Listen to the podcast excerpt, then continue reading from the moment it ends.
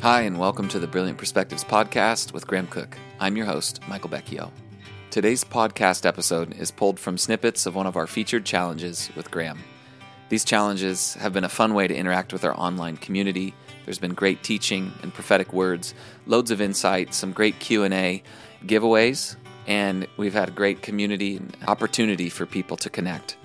This particular feature challenge will be airing March 17th, 2021 until March 19th. That's this Wednesday through Friday if you're listening on the day that this podcast airs. Joining Graham for this featured challenge is Lindsay Van Zale. She's been an amazing host and contributor who's been in several challenges with us.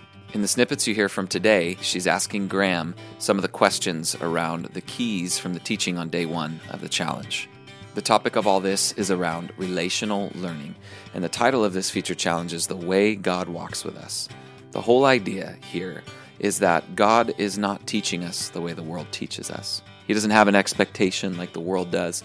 The kingdom form of growth and development is not like the world's education system at all.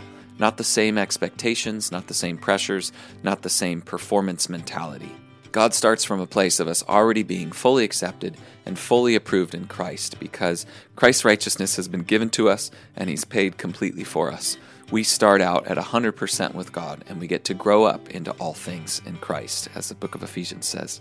Enjoy some of these great insights and revelation from Graham as we dive in. The first key is slow learning is great learning. That is transformative in itself. Graham, let's talk a little bit about that because we in you know we're in this world right. but we're not of it. So everything about our lives is different including the way we learn, right. the way we grow. Why is slow learning great learning in the kingdom? I think because it is relational. You know, God isn't doing anything academic in us. He's not teaching our head to do stuff. He's teaching our heart how to walk with him. So relational learning is slow. It takes time to get to know someone, and it takes time um, for you to be known. So what I think what that's one of the missing pieces. I think in training and developing, and certainly in discipling, everything is relational. You know, you um, relational learning is never fast because it's a process. It's a series of steps it's a series of conversations. You can't learn something in one day that will last you for a lifetime. It just doesn't work that way. Now, not even the world works that way. But here's the fascinating thing is the Lord has taken us out of the world in terms of our heart and our thinking and put us in the kingdom. So he's put us in a completely different space so that we're not bothered by the pace of what, how the world works we're actually in a place of rest in the kingdom. And you can really only learn from a place of rest. So, one of the things that God has to do really is take care of our negatives.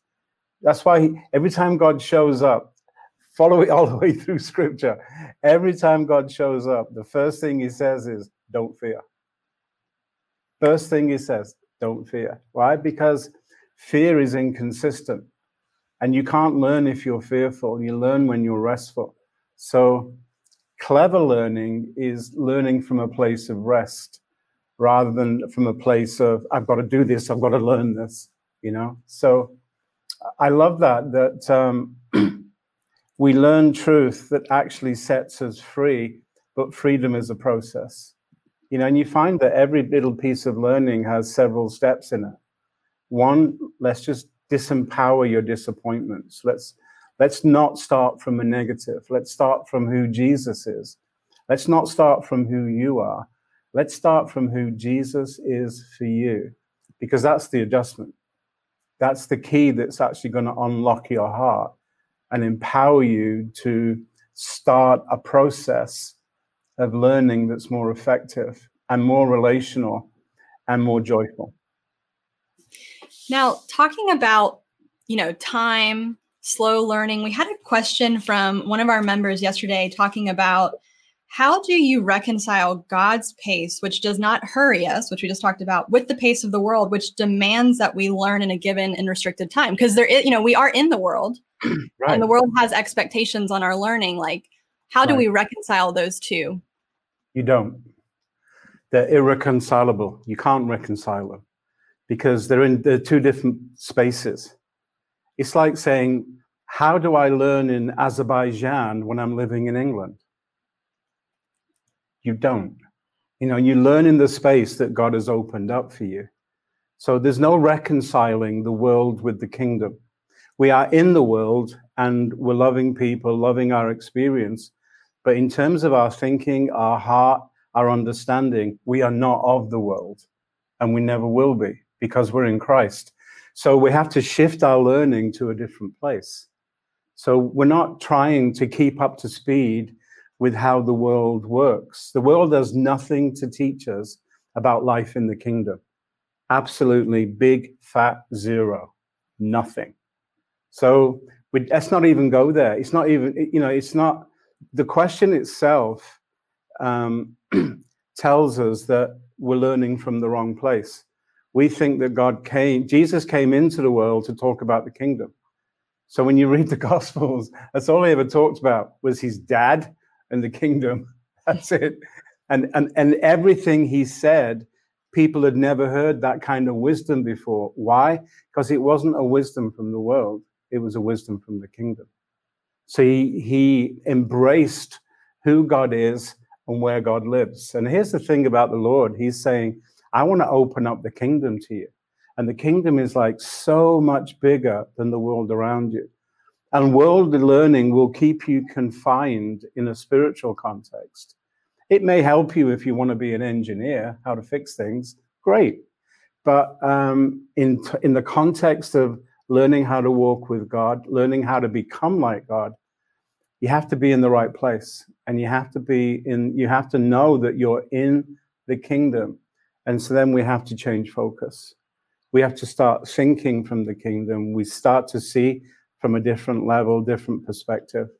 And, and that's the joy of what we do is we're not trapped because God's just shifted us into a whole place where we can learn safely, powerfully, and wonderfully.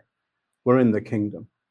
We're in the world, but we're not of it. We're in the kingdom, and we're definitely of the kingdom. We are kingdom people growing up in the world. And uh, so that alone makes us extraordinary in that space. So you look at Daniel, he had the wisdom of the ancients.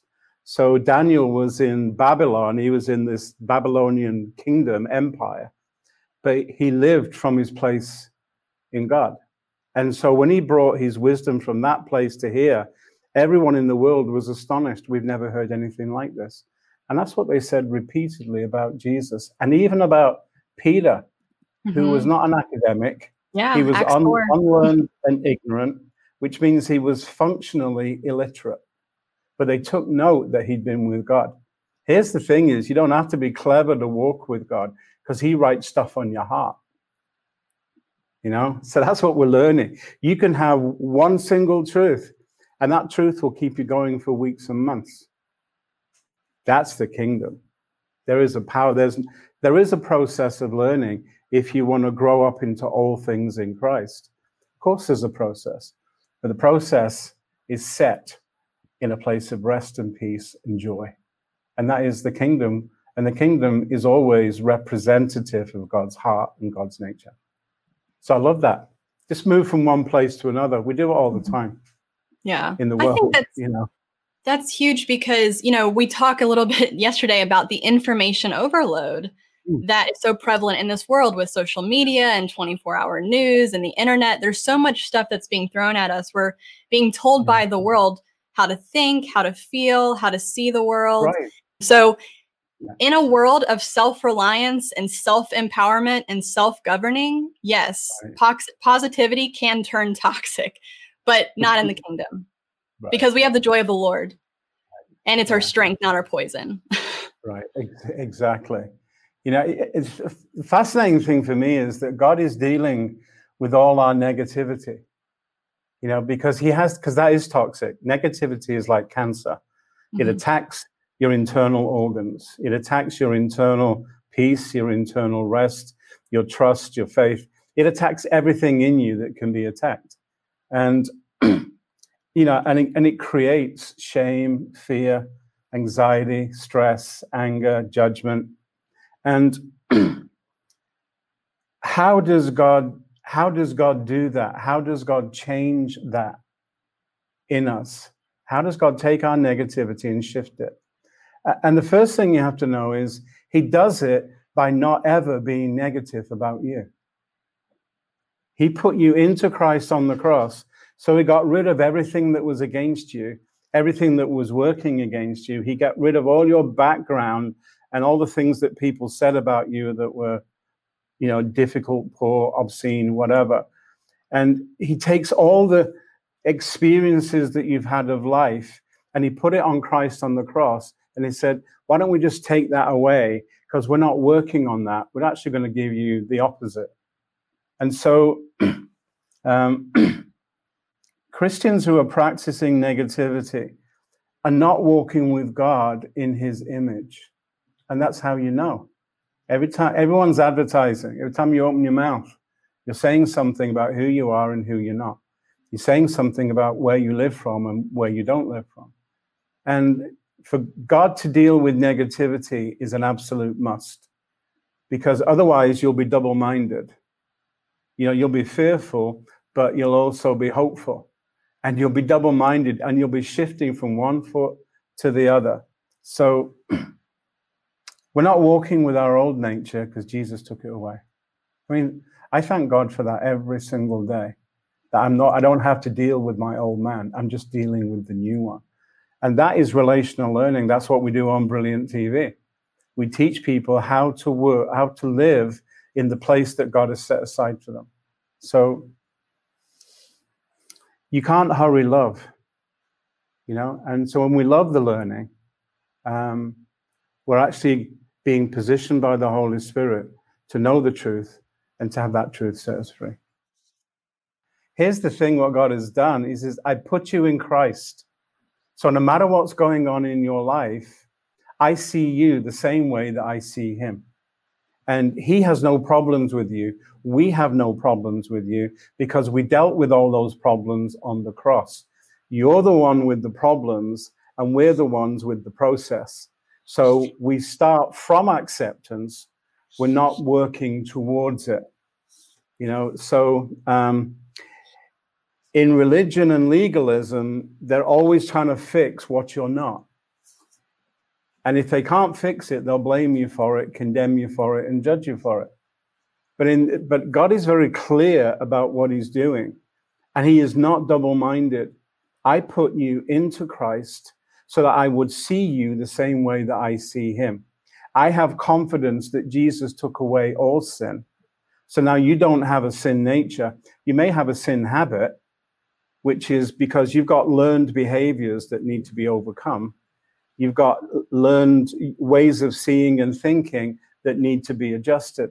But here's the thing right from the beginning, in, before we even give lesson one on day one, right from the beginning, I totally accept you as you are.